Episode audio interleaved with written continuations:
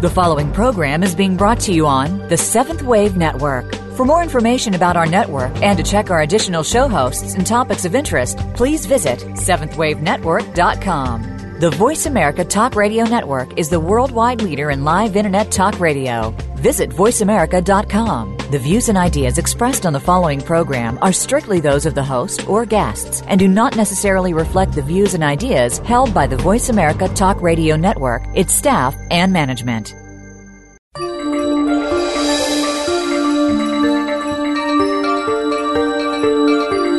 Astrology reveals insights into the greater world, its changing cycles, and universal forces. Through the lens of astrology, we examine special topics and current events, investigate their meaning, and discuss solutions to personal and global problems. Welcome to Astrology, the Theory of Everything, with Mary Jo Weavers and Janie McCarthy. We're here to show you how astrology can be a powerful tool for self awareness and transformation. You'll be amazed how everything is interconnected when using astrology. Now, here are your hosts, Mary Jo and Janie. Welcome. I am Mary Jo Weavers, here today with my co host and friend Janie McCarthy. On today's show, we will be talking about the Virgo topic of the asteroids, completing the horoscope's story. We have with us guest Jessica Adams, astrologer and expert on the asteroids. Hello, Janie, and welcome, Jessica. Hi. Hi, it's lovely to hear from you again. Wonderful, well, Jessica. Nice to have you back with us. Mm. Well, before the invention of the telescope, only the celestial bodies visible to the naked eye were used in astrology. Since the late 18th century, discoveries of new planets, asteroids, centaurs, trans-Neptunian and other objects in our solar system have been increasing the potential cast of characters that can be used in the horoscope. Now, in astrology, the traditional planetary ruler of Virgo is Mercury, who also rules the sign of Gemini. It never felt quite right to me that Mercury should rule Virgo.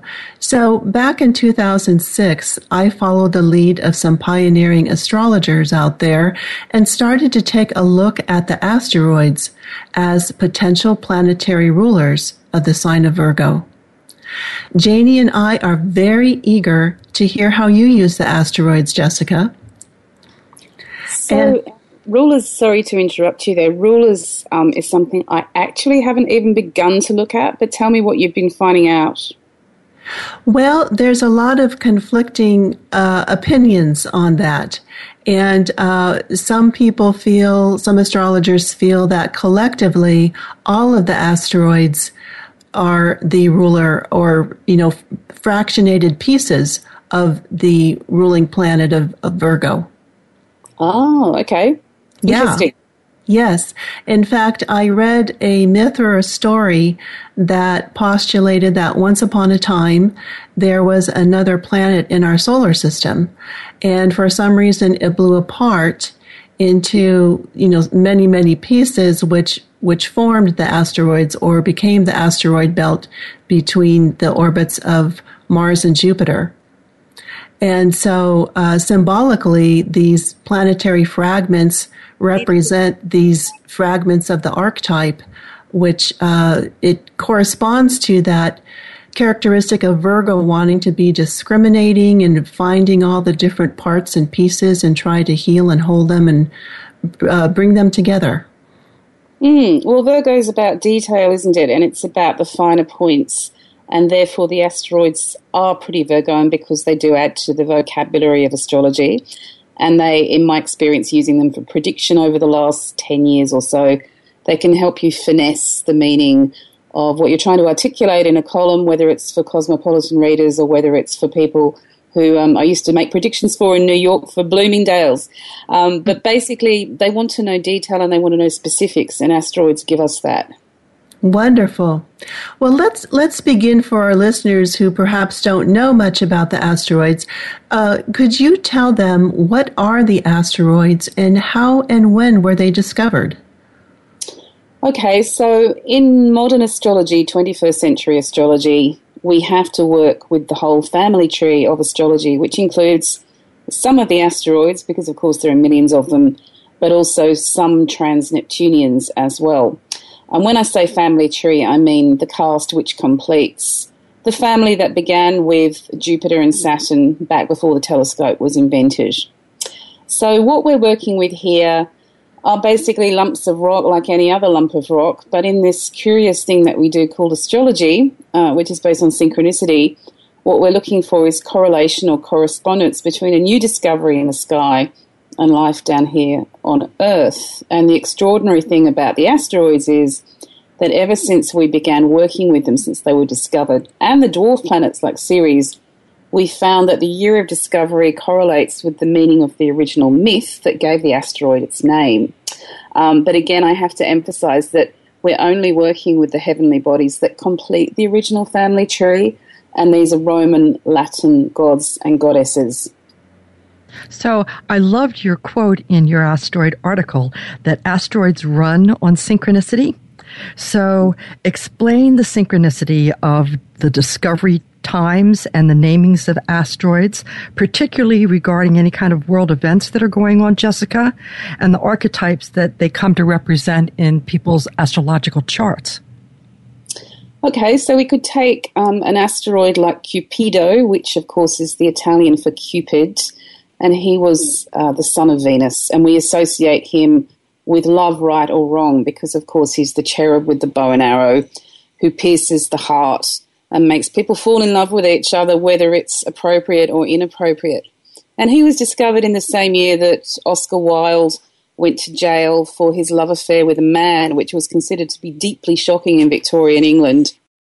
But then we go right up to the 21st century and we look at a trans Neptunian like Salacia, who is the wife of Neptune, and they found her in the same year as the Asian tsunami.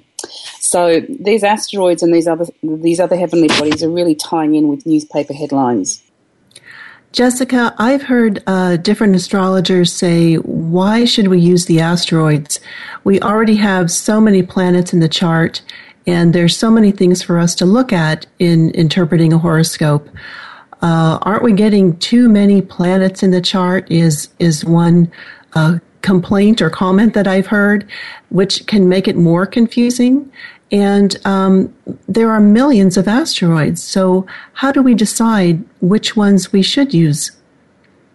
That's quite true. In fact, I gave a lecture at an astrology conference in Australia, and Michael Lutin uh, from New York, obviously a very well known astrologer, was in the audience. And he said to me afterwards, You know, I have so much to work with already in the horoscope uh, but he was interested, and he was interested in the idea that, according to the astrological method, whenever we find something new that is related to the original astrology family, we end up with a new idea to work with. So, based on the astrological method, we found Uranus in 1781, and Uranus was the latest and greatest addition to the original family tree, being the father of Saturn.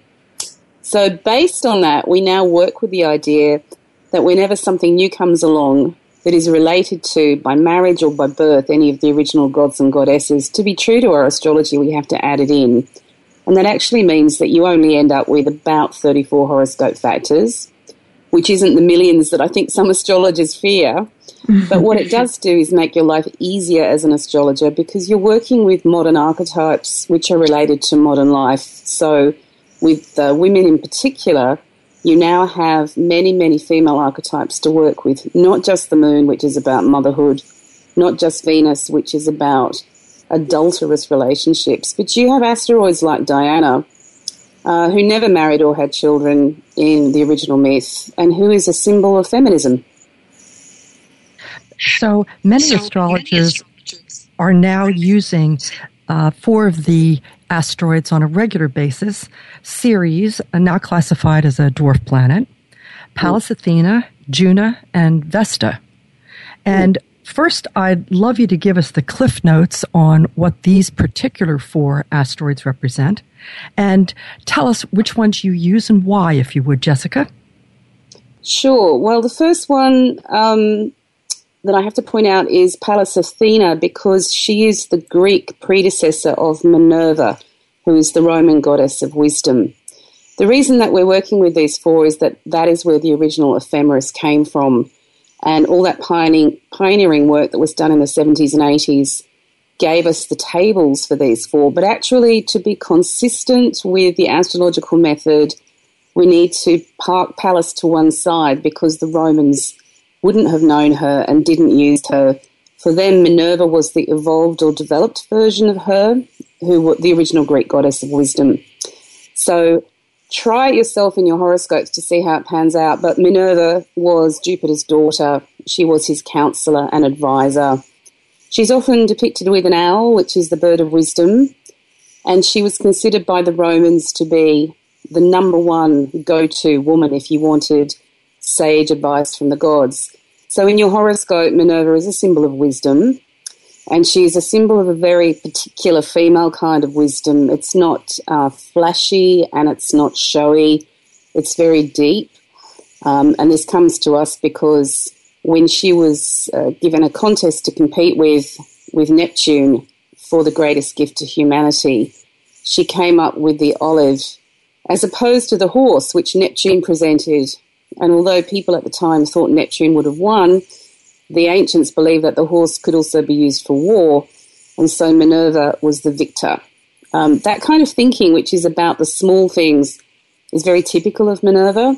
It's a very um, sage kind of wisdom that shows up in the chart.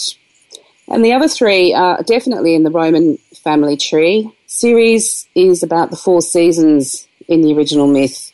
She is about sharing and compromising over power and control and learning to accept winter and fall as well as spring and summer. And so in your horoscope, is a symbol of the need to let go and to accept and to work with one's changing fortunes. And she's a very potent force at the moment because she's in Capricorn alongside Pluto, who was her, her son in law in the original myth. So, what we're seeing um, with China and the US and corporates and Wall Street and all the rest is this incredible need to um, accept seasonal change and highs and lows, which is showing up on world share markets. So that's uh, that's two of them that you can check in your horoscope. Um, Vesta is Saturn's daughter, and she is a symbol, uh, basically, of gender issues because she comes to us from the Temple of the Vestal Virgins in Rome, which was a community of women, all virgins, who answered to one male authority, who was the Pontifex Maximus. So she tends to turn up when you have lots of women, or two or more women and one man, and she always turns up in connection with questions about power and control in a gender setting. So whenever I have clients who are going through a love triangle, one man, two women, I always find Vesta is the culprit. And if you work with Vesta, you can usually fix those things. Uh, the other potent force in astrology when we're talking about these asteroids is Proserpina, who you didn't mention, but she is the daughter of Ceres. So I would urge people to look at her as well. And do you use Juno?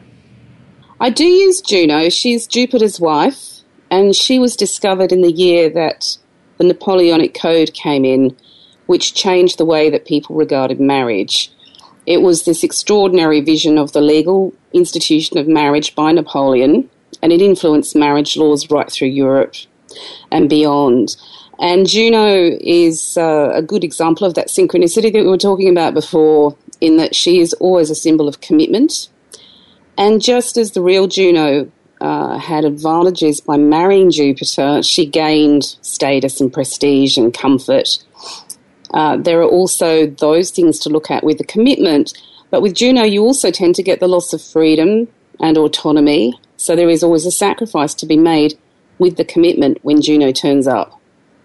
Hmm. Jessica, you mentioned previously uh, how important it is to include the whole Latin or Roman family tree. Not just the gods, but also their wives, their sons, their daughters, all of the relationships. And uh, it, it makes sense to me that if we have more asteroids, those are more pieces of the puzzle, so to speak, we could use to flesh out the story of the horoscope. But I'm very interested in having you talk more about how we get even a more richer or complete understanding when we look at the relationships between all of these archetypes. You know, the wives, the sons, the daughters, those sorts of relationships. Yes, it does um, fill out your understanding of Pluto considerably when you begin to realize that he also had a wife and a mother in law. And in fact, all our ideas about Pluto in astrology since 1930, when he was discovered and named, are based on the idea that Pluto is a symbol of power and control, but nobody ever really fills in the gaps. And the gaps are there because of his wife and his mother in law, because he had the most almighty power struggle with Ceres in order to wrestle Proserpina away from her. And when he got Proserpina, she then realized that she had the power because she was the most wanted commodity between her mother and her husband.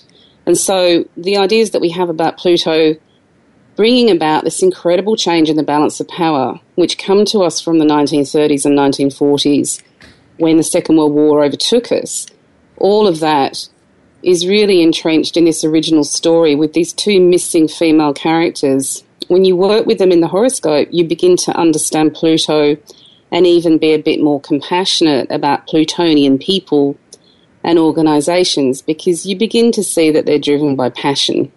You know, they found that love heart on the face of Pluto recently, that kind of love heart shape. Yes. That, yeah, that's an incredible piece of synchronicity because he was driven by passion. And he basically broke all the laws of nature to come up from Hades, from the underworld, onto Earth to take Proserpina, who was a beautiful young maiden, back to Hades with him. He was so obsessed with her that that's what he had to do.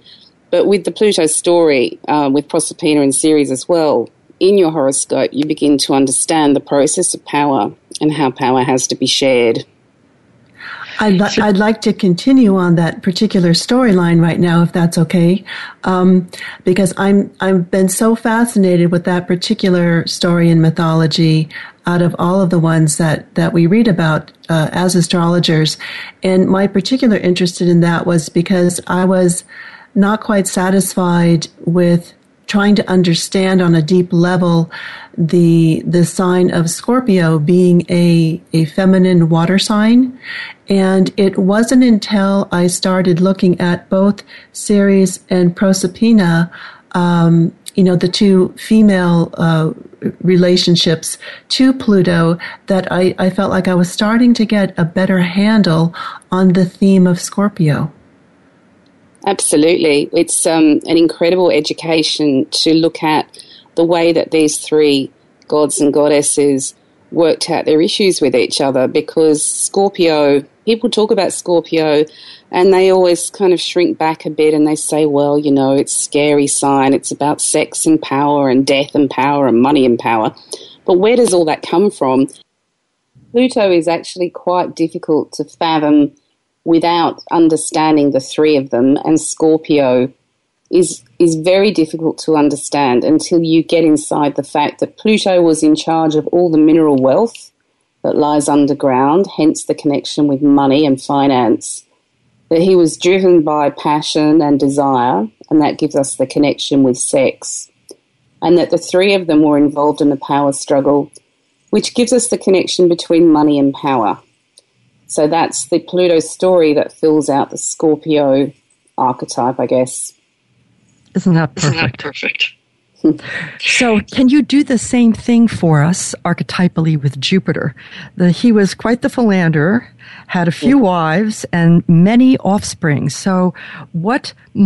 How can you enrich what it is we know about Jupiter through his family dynamics?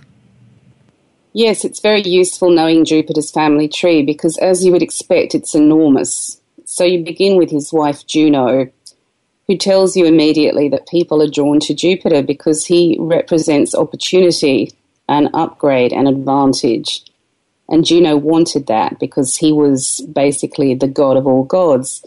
So, understanding why people fall for Jupiter types and organizations begins with Juno. But you also go to Jupiter's children to understand that he really didn't know the meaning of the word uh, limits or limitation. He was about excess. He was the father of not only Minerva, who we've just discussed, but he was also the father of Fortuna and the father of the third girl, Diana, who we also mentioned earlier. And the three uh, daughters are all basically beneficiaries or benefics in the horoscope. And they also let you know that Jupiter is essentially a good thing, even when he's at his most excessive and there's much too much. He's essentially a healing figure in astrology. Diana is a tremendous symbol of female freedom, in fact, freedom for anyone and anybody.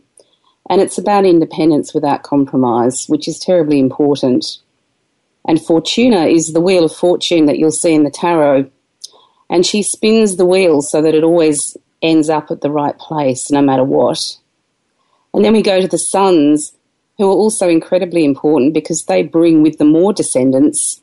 And Jupiter's son Apollo is a really good example of that because he was a kind of Roman superstar, a healer as well as a prophet, and the leader of men. And Apollo had a son called Aesculapius, who was the primary healer in Rome. He cured the plague. And in fact, they had hospitals called Aesculapia, which were very real and very much part of uh, Roman life. And then Aesculapia went on to have two daughters called Hygeia and Panacea, who are named in the Hippocratic Oath that doctors take. So you begin to get this picture of this tremendous amount of children and grandchildren and great grandchildren that's so typical of Jupiter that gives you the message that he's about excess, but also the fact that they're all basically a good thing uh, reminds us that he's a symbol for hope. So, when, could you talk a little bit about Diana because she is one of those independent female archetypes? Uh, could you flesh out her story a little bit more? Yes, Diana was Artemis to the Greeks, and you'll see her um, in New York, actually. She's in the museum there, uh, almost at the front door. And she is a symbol for me of Sex in the City in New York. She has that kind of totally independent female status. She was um, forever single in the myth, but she had lovers.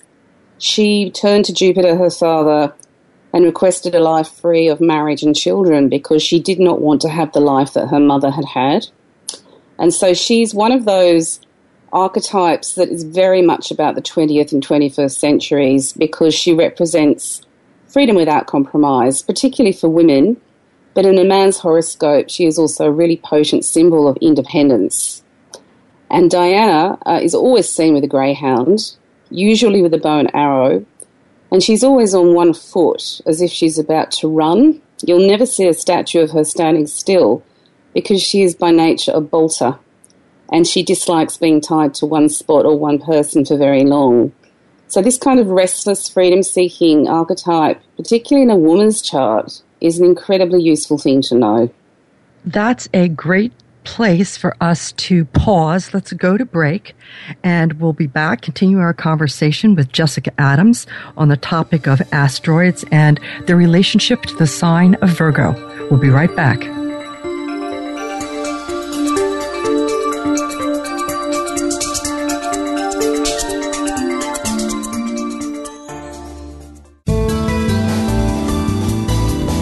Is the Seventh Wave Channel on the Voice America Network. Janie McCarthy loves being a professional astrologer. Her academic pursuits in consciousness exploration, negotiations, and relationship transformation have been critical to helping her clients integrate their material and spiritual worlds. She is known for her ability to simplify and articulate even the most complex concepts to trigger aha moments of pure, meaningful, and lasting clarity. Janie is available for booking presentations, workshops, and client consultations and can be contacted at www.janiemccarthy.com. Quantum Leaps in Healing with host Carrie Jahan will help you to explore powerful healing modalities that can change your vibration and enhance all aspects of personal health. Each week, the show will dive into a unique and transformative modality that works with multidimensional energies. The result is an incredible transformation of your life. Quantum Leaps in Healing can be heard every Wednesday at 10 a.m. Pacific Time, 1 p.m. Eastern Time on Seventh Wave. Mary Jo Weavers is a licensed spiritual health coach specializing in soul personality integration. A certified karmic astrologer, Mary Jo uses the symbolic language of astrology to help her clients understand themselves and their life experiences from a deeper spiritual perspective. Mary Jo can help you gain clarity about your life purpose, relationship dynamics, and how to live your life more effectively. She is available for astrological consultations in person, by phone, and Skype. Check out her website at www.maryjoweavers.com. Are you ready to shift into higher consciousness? Are you ready for contact with beings from higher dimensions? Ancient and new spiritual technologies will help you take that evolutionary step. Find out more about this powerful shift when you tune in to Conscious Evolution Radio with Ann Gelsheimer. Let's help humanity evolve, bringing in the best possibilities and ideas that our world needs right now. Conscious Evolution Radio can be heard live every Friday at 8 p.m. Eastern Time, 5 p.m. Pacific on the Voice America 7th Wave channel. The Voice America Seventh Wave Channel. Seek greater awareness.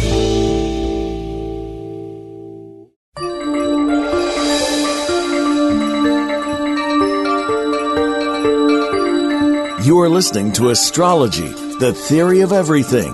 To reach the hosts or the guests today, please call 1 866 472 5795. Again, that's 1 866 472 5795. You may also send an email to astrotalkradio at icloud.com. Now, back to the show. Welcome back. This is Janie McCarthy. I'm with my co-host Mary Jo Weavers and our special guest Jessica Adams, who's been really filling in tremendous storylines about the asteroids and very appropriate to our sun sign month of Virgo, particularly when you consider the internal stress that a Virgonian dialogue can create within us when our fractured feminine psyche archetypes are having conversations among themselves. So, what do you think, Jessica? Absolutely. And I, I always think of the horoscope of Elizabeth Taylor, who had a lot of uh, feminine asteroid oppositions. She was obviously the Juno type because she was basically looking for marriage as often as she could, you know, sometimes twice with Richard Burton. But she also had this need to be free. And her way of manifesting that was to just have these incredibly dramatic make or break marriages, plenty of breakups with people like Larry Fortensky. You know, it sounds like ancient history now, but Elizabeth Taylor is such an incredible example of that fractured psyche. And she famously turned to drugs and alcohol to try and cope with it. Back then, the horoscope really only had two roads to female life. One was the moon and one was Venus. Today, you would look at the horoscope completely differently for somebody like her. And she's just one of a number of people I can think of who have a lot of inner conflict around old 20th century feminine archetypes and who are trying to figure out other ways to be a woman. Mm-hmm. Let's talk about another Virgo theme here that you, you touched on, Jessica, and started telling us about the asteroids that had to do with the theme of health and healing. Uh, Asclepius, was that one of the um, sons of Apollo, who was a son of Jupiter?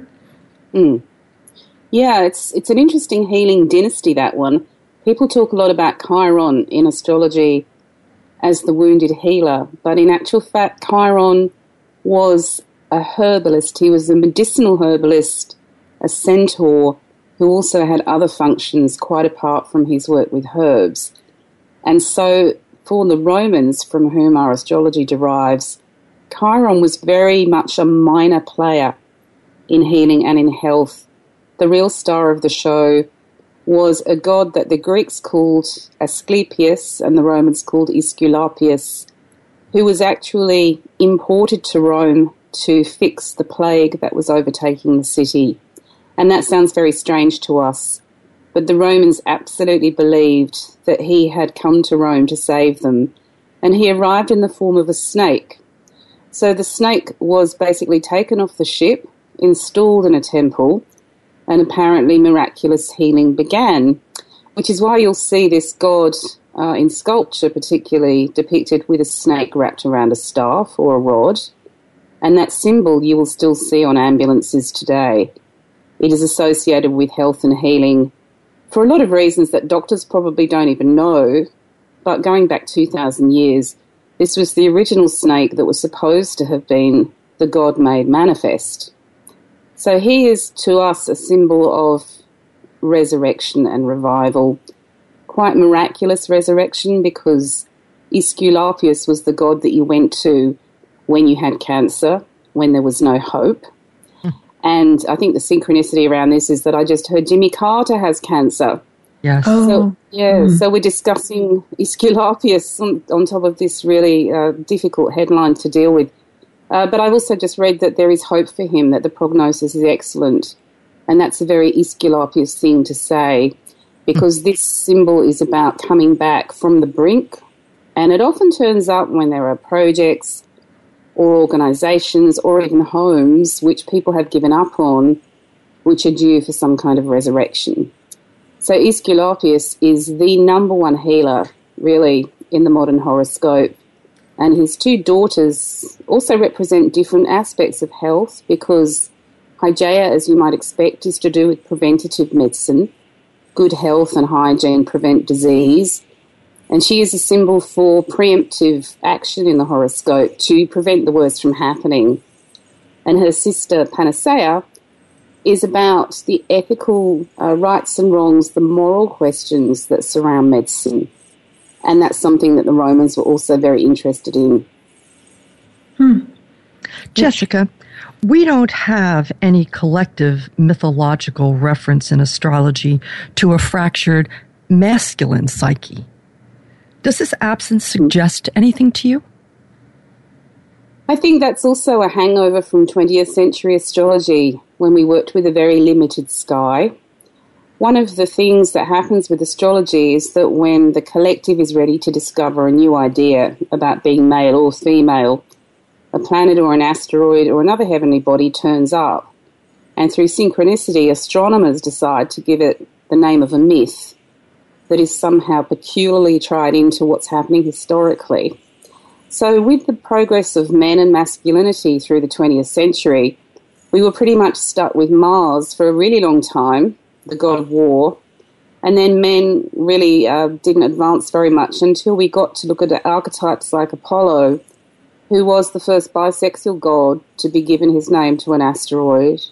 And he is a symbol of uh, a very new kind of sexuality that men just didn't have access to, publicly at least, 100 years ago. So for me, he's a really interesting one to look at in the chart. Hmm. And just as when a new celestial body is discovered, that opens up a whole new level of understanding of, of humanity and our psyche, what happens when astronomers reclassify celestial bodies? How does that influence their delineation or interpretation astrologically? Well, the funny thing is that astronomers have always served astrology, even when they are at their most skeptical. And I know that most astronomers are skeptics, having met quite a few of them. But the truth is that when they reclassified Ceres from asteroid to dwarf planet, and also demoted Pluto at exactly the same conference, they were doing something that completely resonated with astrology and with the original myth.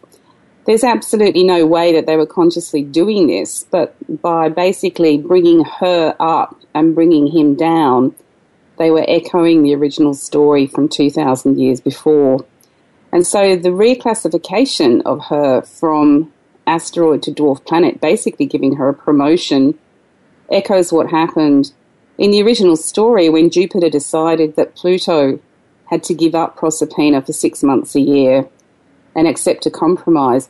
he basically disempowered him, he demoted him, and he elevated Ceres and upped her status. So, what the astronomers were doing uh, for us as astrologers is fascinating because it tells the story of the myth, but it's doing it through science. Hmm. That's so interesting because in our culture, we tend to think that science is what drives everything and then the astrology follows behind. But here, it's as if the collective consciousness knew that something wasn't quite right about the original labeling of Pluto and his story, and uh, that the correction was made uh, by having the astronomers reclassify those two characters in mythology. Hmm. Yes, it's absolutely extraordinary what happened. And in fact, that was the turning point for me as an astrologer when they basically demoted Pluto. I think one astronomer says that he killed Pluto, which is incredible, and they elevated Ceres.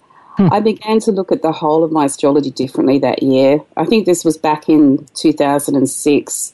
So for around nine, ten years now, I've been looking at the horoscope on that basis that if suddenly Pluto is thrown out of the solar system and an asteroid becomes a dwarf planet, his equal, then shouldn't we also be looking at the daughter of Ceres, the wife of the whole point of the, the conflict between them? And if we're going to do that and she's an asteroid, then shouldn't we be looking at the whole family? That's really what led me into this. It makes sense. Tell so, us a little. Oh, sorry, Janie. That's um, okay, dear. Go to, ahead. To continue on the same myth, which I personally find so fascinating, um, I'm curious to have you talk a little bit about uh, Proserpina and what she brings into the horoscope and what she represents. She's one of those asteroids who have incredible synchronicity uh, with fruit, believe it or not.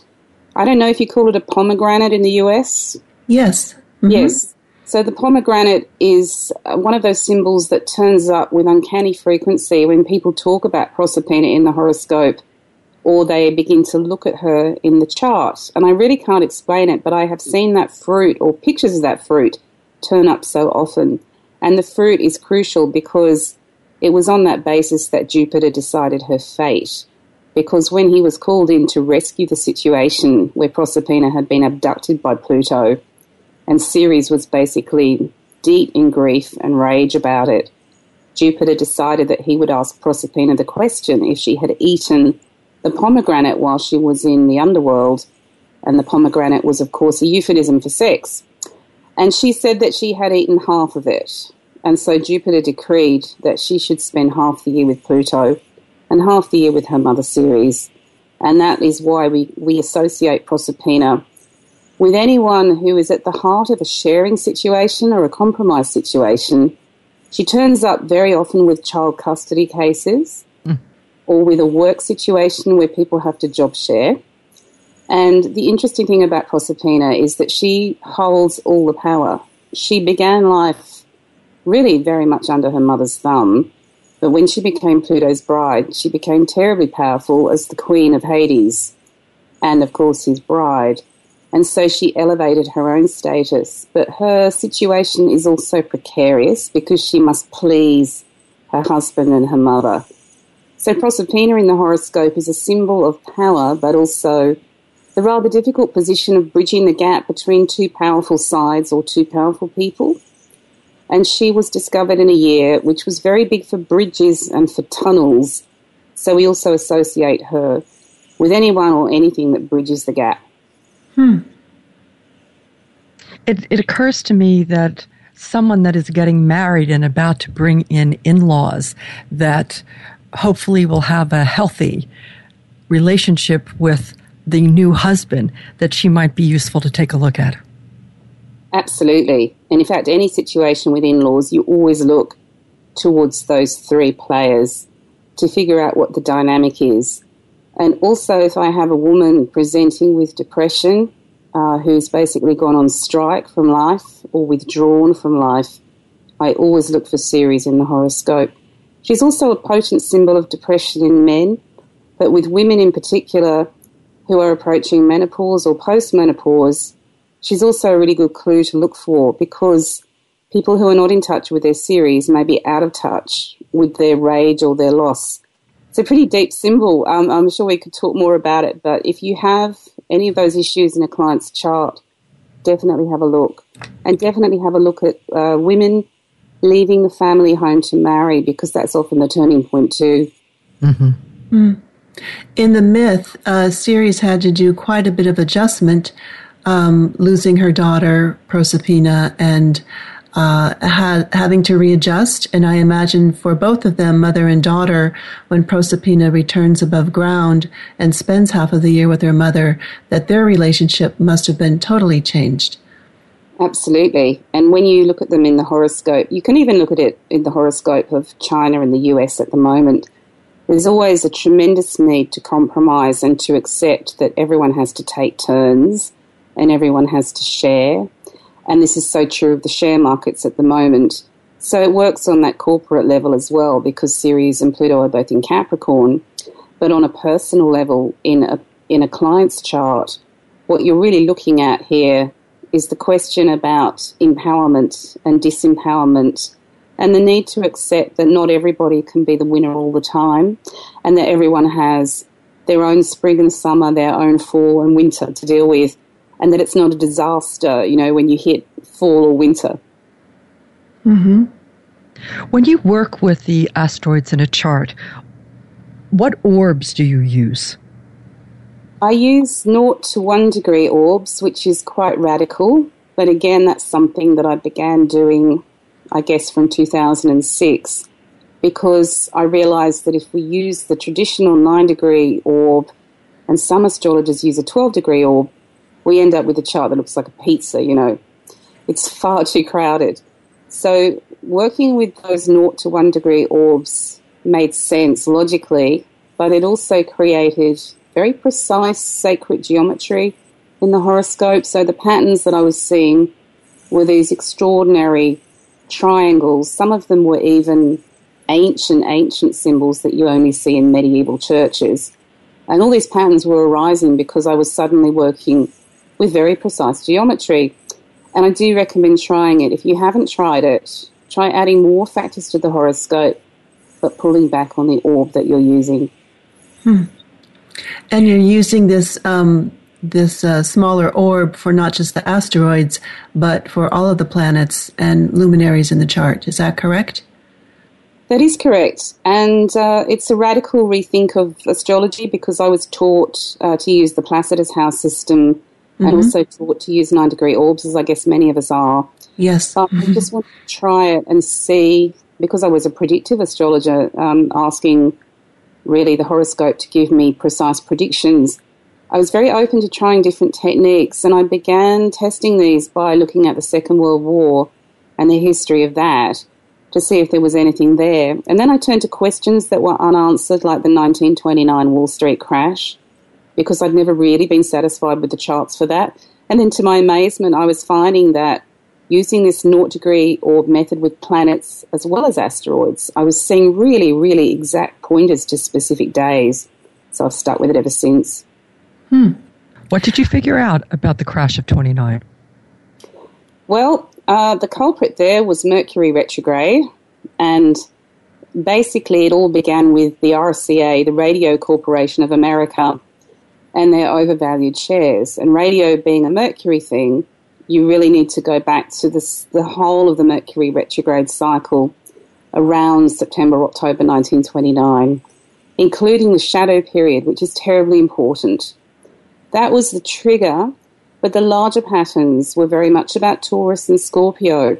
So, what we were being told back in 1929 is that people had to value things more than money and that people had to value more to life than money because if you didn't, you know, you'd be jumping off a skyscraper off Wall Street, which is tragically what people were doing. So it was a really big Taurus Scorpio moment for us. Hmm.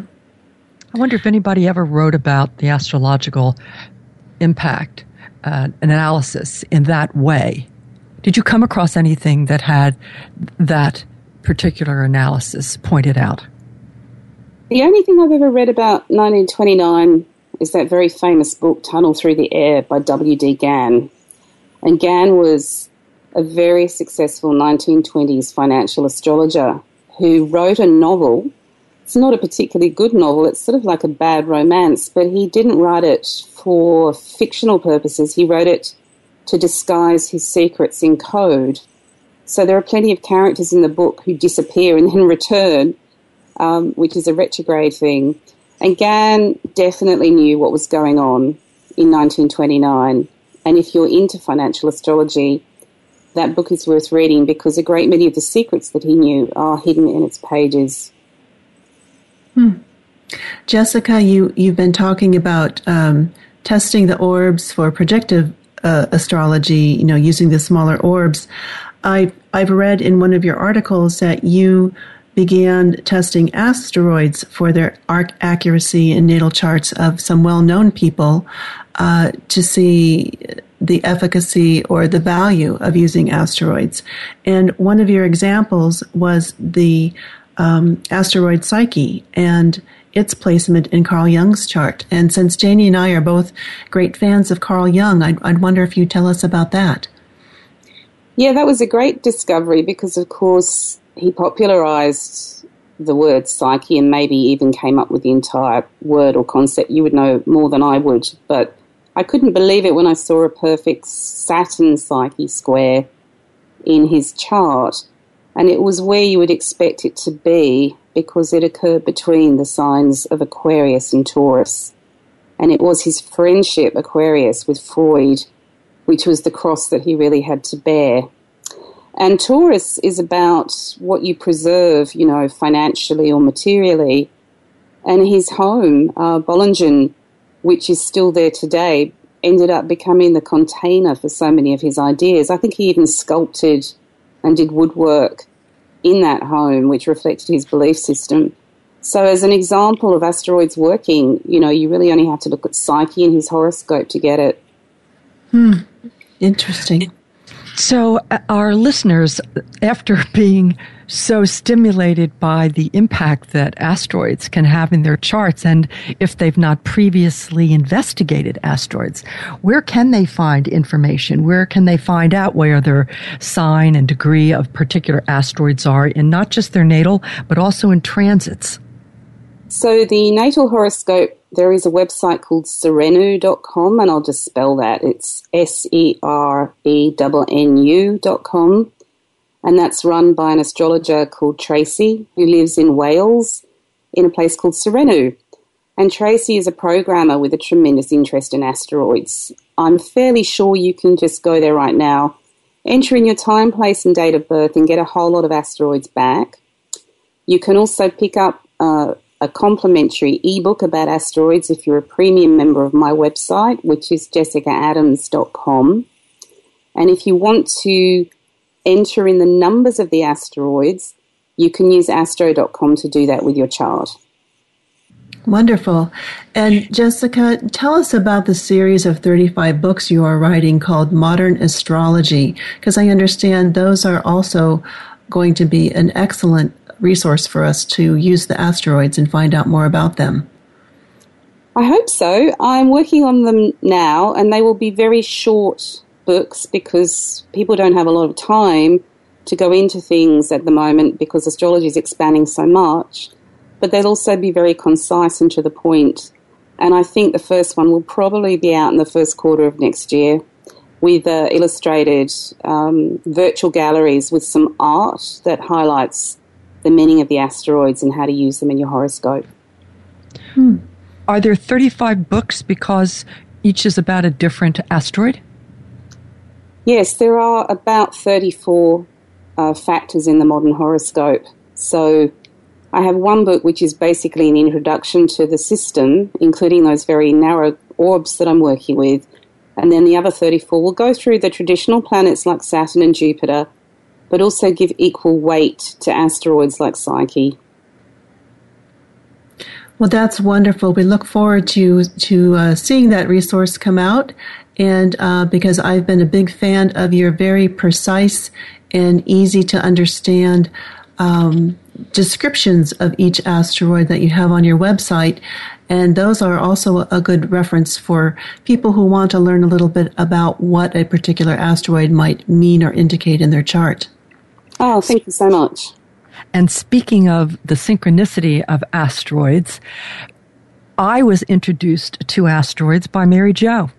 Oh. We had started, yes, we had started. I had looked at centaurs. I had done a lot of work with Chiron, but I had not gotten involved in research on asteroids. And mm. she brought to my attention Uh, an asteroid that was in my 12th house conjunct my ascendant and how important it was for me to take a good look. And it turned me on.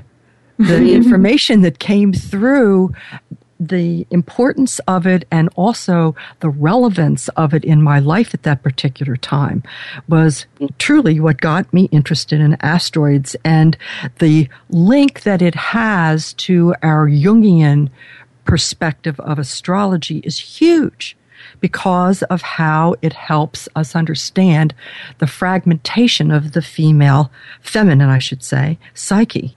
So uh, it was a, it was a wonderful time in my life to have mm-hmm. that brought to my attention by Mary Jo. Mm, it's incredible. They do sort of crash through, and uh, they can. This synchronicity, when you begin talking about them, can be quite staggering. You know, I met Germaine Greer, the author of The Female Eunuch, under a statue of Diana.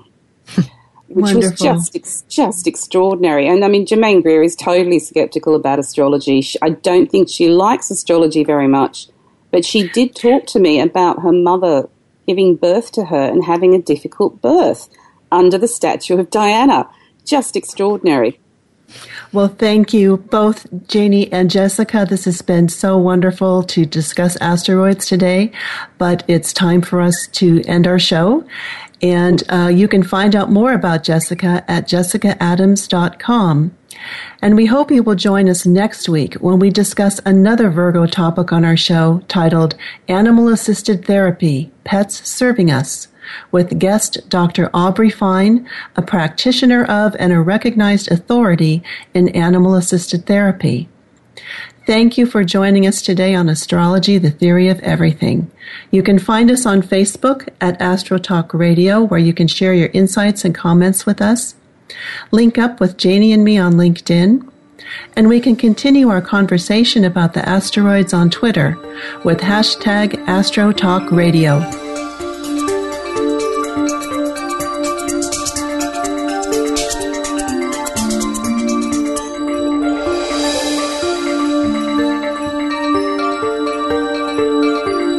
Thank you for being a part of the show today. Please join Janie McCarthy and Mary Jo Weavers again next week for another edition of Astrology, the Theory of Everything. We're live every Thursday at 10 a.m. Pacific Time, 1 p.m. Eastern Time on the Voice America's Seventh Wave channel. May the stars be with you.